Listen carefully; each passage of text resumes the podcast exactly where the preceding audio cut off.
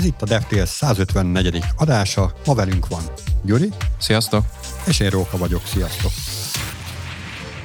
Ez a 2023-as év első felvett adása, az előzőeket, azokat még tavaly rögzítettük, úgyhogy ennek megfelelően arra gondoltam, hogy egy kicsit beszéljünk arról, hogy mit várunk ettől az évtől. Tehát mik a jóslataink 2023-ra. Igazából szerintem én bele is fogok az első jóslatomba, amelyet itt felírtam magamnak.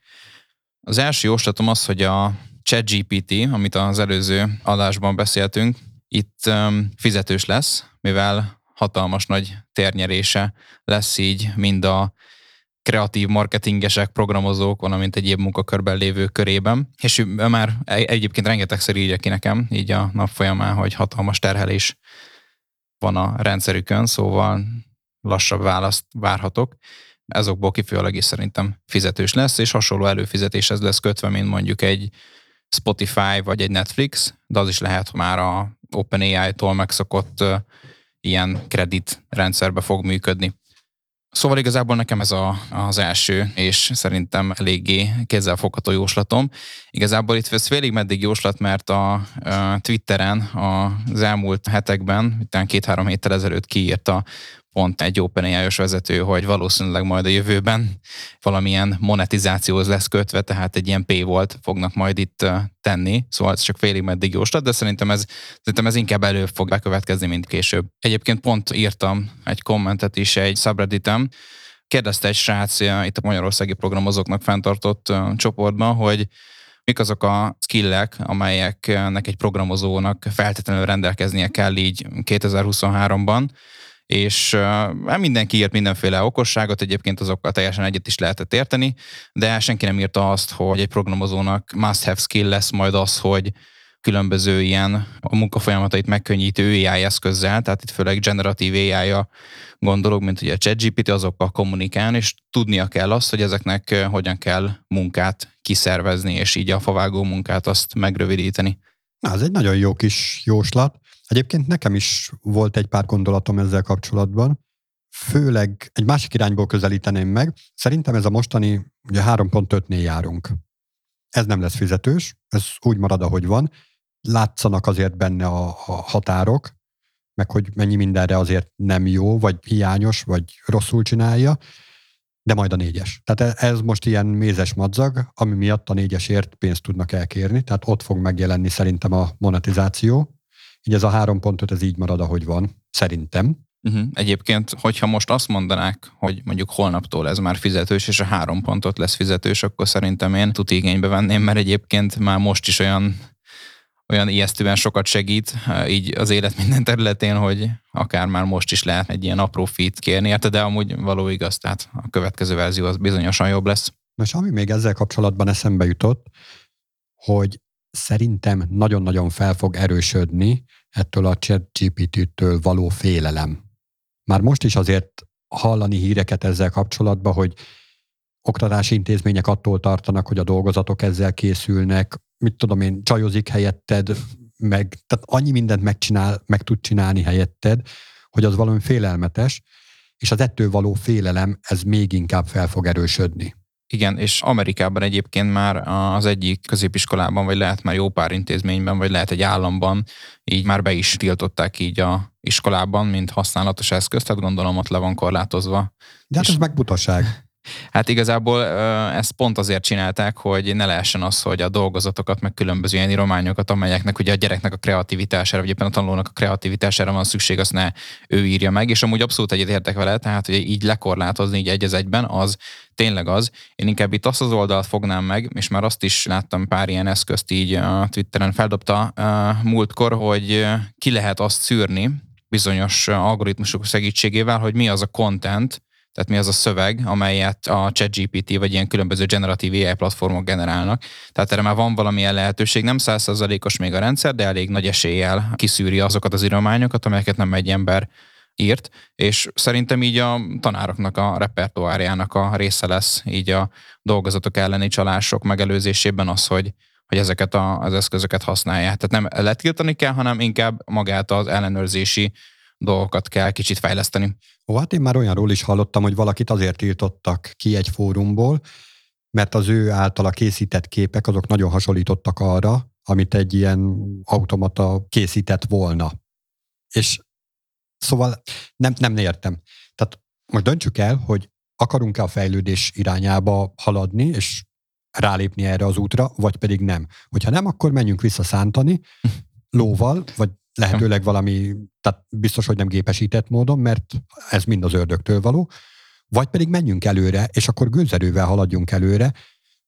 Könyörgöm, tehát, hogy afelé haladunk, hogy annyira okos eszközeink lesznek, a mostani telefonokat okos telefonnak hívjuk, de ez valójában már kezd így kikopni, hogy valójában amikor telefont mondunk, akkor egy okos telefont gondolunk.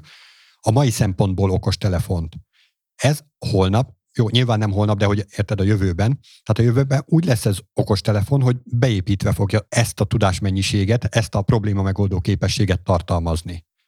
Ha valakinek lesz egy olyan személyi asszisztense, amit a karján visel, vagy a nadrág zsebében visel, akkor miért ne használhatná? Tehát ettől elvágni valakit, ez szerintem hülyeség. Igen. Tehát ez így nagyjából azt, azt tudom, tudod, amikor az ipari forradalom környékén ott elkezdtek félni a gépektől, és akkor összetörték a gépeket. Ez most ugyanaz. Igen, abszolút. Abszolút egyetértek egyébként ezzel. Szóval ezektől nem félni kéne, hanem megtanulni jól használni. Igen, felkészülni az érkezésükre, jól használni, jóra használni. Tehát Esetleg olyan feladatokat adni a tanulóknak, tudom, hogy ez többletmunka a pedagógusoknak is, de hogy olyan feladatokat adni, amire nem alkalmas ez az eszköz.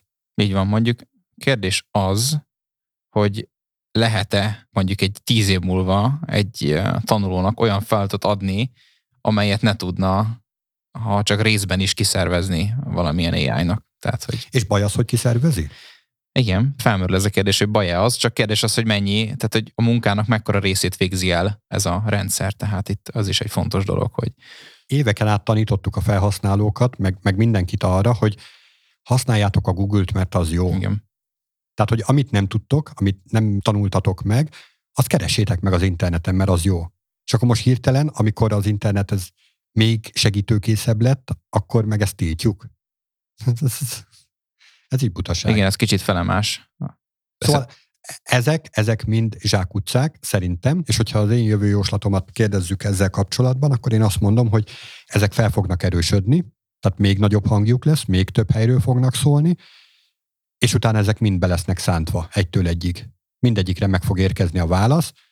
Nem biztos, hogy a mostani formában lesz ilyen csettel kapcsolatos, de hogy ez úgy be fog épülni az életünkbe, hogy kiírthatatlan lesz onnan ez annyira hasznos. Igen, igen, abszolút én is, én is így látom. Nekem is ez a predikcióm, hogy nem is az ide évre, de a következő fél évtizedben biztos.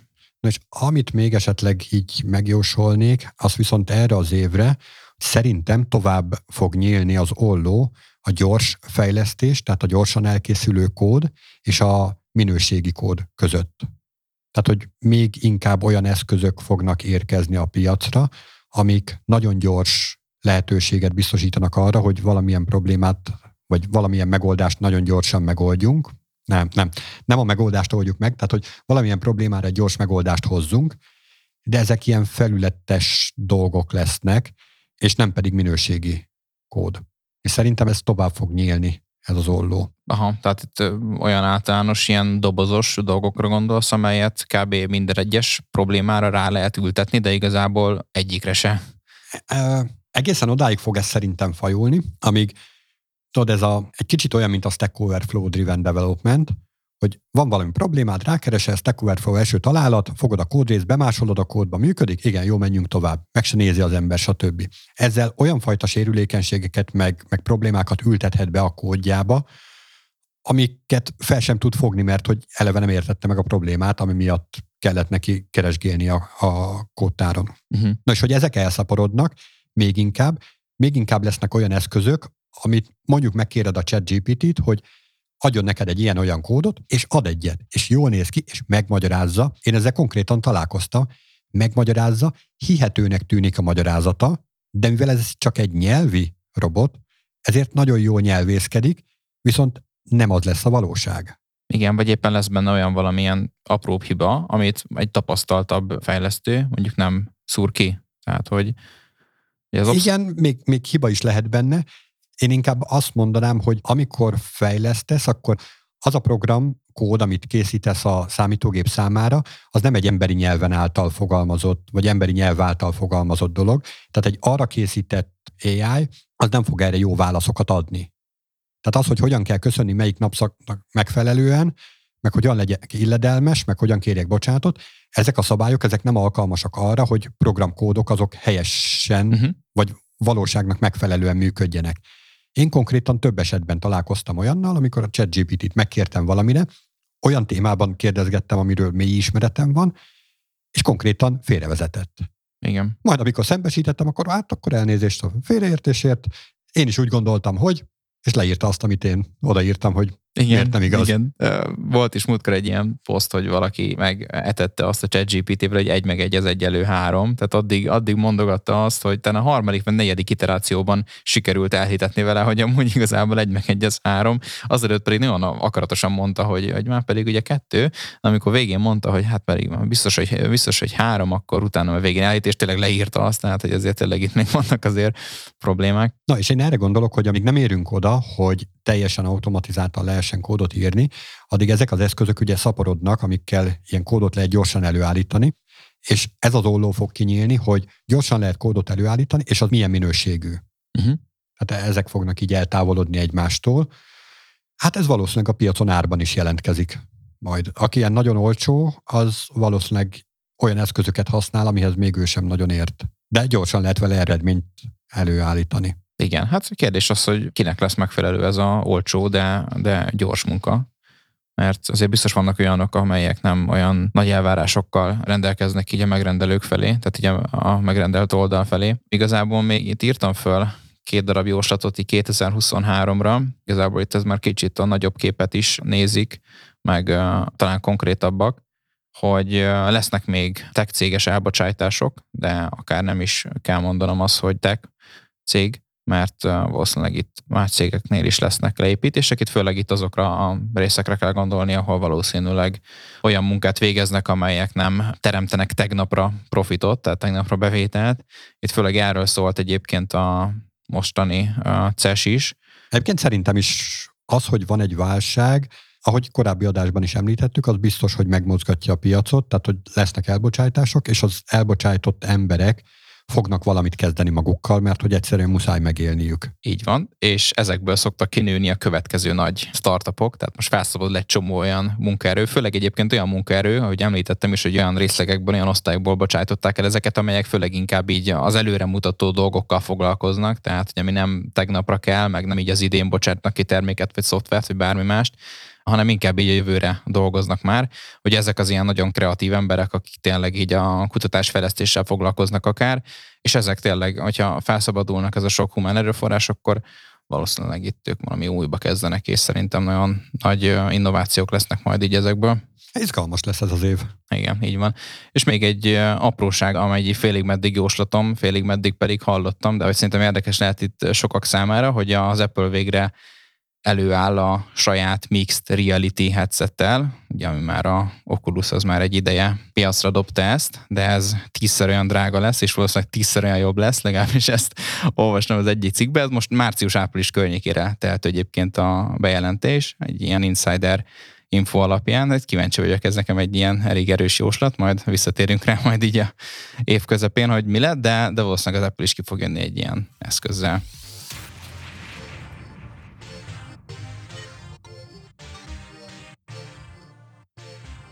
Na, ha már Apple, akkor hoztam én is egy Apple-höz kapcsolódó dolgot. Ugye van a számítógépen a billentyűzet.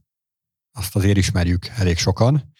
Bár azért van, aki már ilyen tableten meg érintőképernyőn nő fel, de hogy még ott is, hogyha valamit be kell írni, akkor ugyanaz a kiosztású billentyűzet jön, ami hát az megvan, hogy honnan ered? A maga a QWERTY, vagy QWERTZ kiosztású billentyűzetre igen, igen, igen, igen hogy miért ilyen hülyén vannak ezek a betűk rajta. Igen, igen, egyébként nagyon régre tekintető vissza. Ilyen nagy történelme van ugye ennek a követnek, és talán olyan problémák is voltak itt annó, hogy ugye először ABC sorrendbe tették ugye ezeket ki, és később meg így a, az írógép, meg már az írógéphez hasonló elektronikai eszköz gyártó lett figyelmes, hogy túl gyorsan tudnak gépen, és le kellett lassítani ezeket a munkavállalókat, akik ugye gépírók voltak, és, és úgy próbálta lelassítani, egy kicsit összekeverte ezeket a billentyűket. Egy ilyen kis legendáról is hallottam ezzel kapcsolatban, hogy kb. innen ered. Na, ez tök jó hangzik, én ezt nem is hallottam.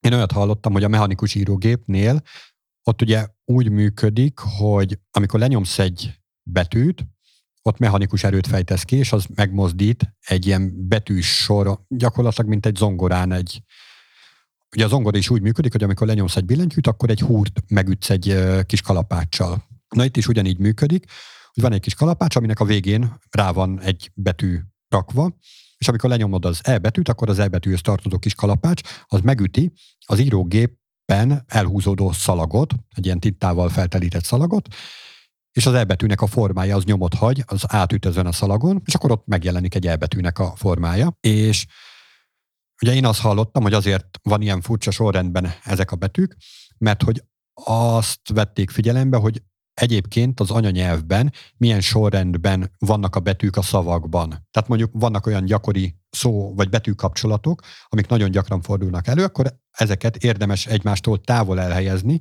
mégpedig azért, mm-hmm. hogy nehogy az legyen, hogy az egyik betűt lenyomtad, és nagyon gyorsan ráütsz a másikra, akkor a, mivel mechanikus dologról van szó, ennek van egy ideje, amíg visszaesik az a kis kalapács a saját kis helyére, tehát amíg esik vissza, az alatt már elindul a következő, és mivel közel vannak egymáshoz, ezért elsodorhatja egyik a másikat, és így összeakadhatnak, és abból van ilyen kis írógépes baleset és hogy ennek az elkerülése érdekében vannak itt szétszórva ezek a betűk. Aha, ez egyébként nagyon érdekes, és hozzá is kapcsolódik ahhoz, hogy azóta, amióta gyakorlatilag kb. idézőjelben világ a világ itt, amit én is használok billentyűzetet, azóta ez így is maradt, és nem is változtattak rajta, mert az annyira gyakorlatilag már megszokottá vált, meg bevált, hogy eh, tényleg ilyen ezeket a szóösszetételeket ugye pont prediktálja azt, hogy mit, mi az, amit nem fogunk tudni így összekavarni, meg leütni, meg egymás mellé ütni, tehát hogy ez egy, ez tényleg egy bevált dolog, úgyhogy ezt annól jól kitalálták. Na igen ám, csak hogy ez arra a mechanikára vonatkozott, ami ez a kis kalapácsokat tartalmazta, amivel ugye föllendül a szalaghoz, ugye a tintával teli szalaghoz, és nem pedig arról szólt, hogy az ujjaidat ne kavard össze. De hogy valójában egy olyan betű összetételt, amikor két ujjad egymás mellett van, azt lehet, hogy gyorsabban tudnád leütni. Tehát lehet, hogy erre valamilyen méréseket kéne csinálni. De mindegy, ahogy te is mondod, hogy egyszer ezt így kitalálták a mechanikus írógépre, és akkor úgy maradt, mert hogy akik tudtak már gépelni, azok ugyanilyen rendszerbe szerettek volna gépelni, és ugyan már nem mechanikus írógépen gépelünk, hanem akár érintőképernyőn, de még mindig ugyanaz a kiosztás. Egy olyan érintőképernyőn gépelünk, ahol kettő hüvelykújjal gépelünk.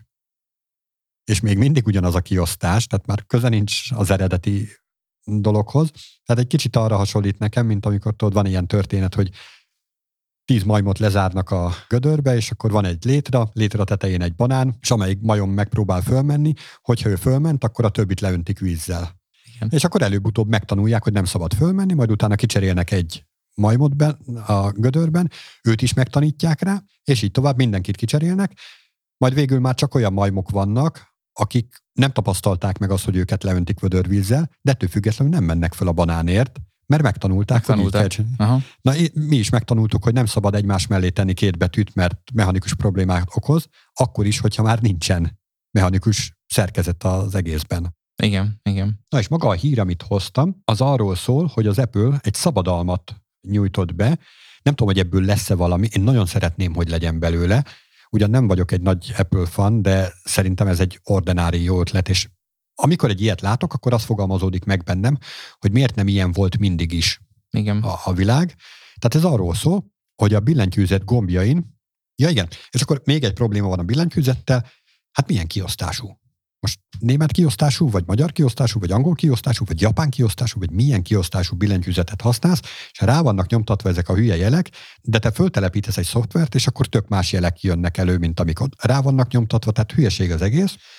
Na és erre hoztak egy e, ilyenfajta megoldást, ami nekem nagyon-nagyon tetszik, hogy maga a billentyű az egy kis szoftveresen definiálható kis kijelzőként éppen azt mutatja, amit ő jelent. És ez annyira zseniális, hogyha lenyomom, nem tudom, a valamelyik módosító gombot, akkor megváltozhatnak a rányomtatott, vagy az általa megjelenített karakterek, egyszerűen zseniális. Igen, itt amúgy ilyen mini LED technológiát használnak majd ennek a kivitelezésébe, és ahogy mondtad is, hogy remélhetőleg lesz ebből valami, igazából azt is tudni kell, hogy az Apple azért jó néhány szabadalmat lekötött már gyakorlatilag, és nagyon sok mindenből nem lett semmi, tehát ez azért bevett gyakorlat, hogy még hogyha fenntartják azt a lehetőséget, hogy még hogyha lehetne belőle valami, akkor se legyen az, hogy tényleg valamilyen más cég ezt ugyanolyan keretek között megvalósítja azzal a technológiával, amelyet ő pontosan levédetett.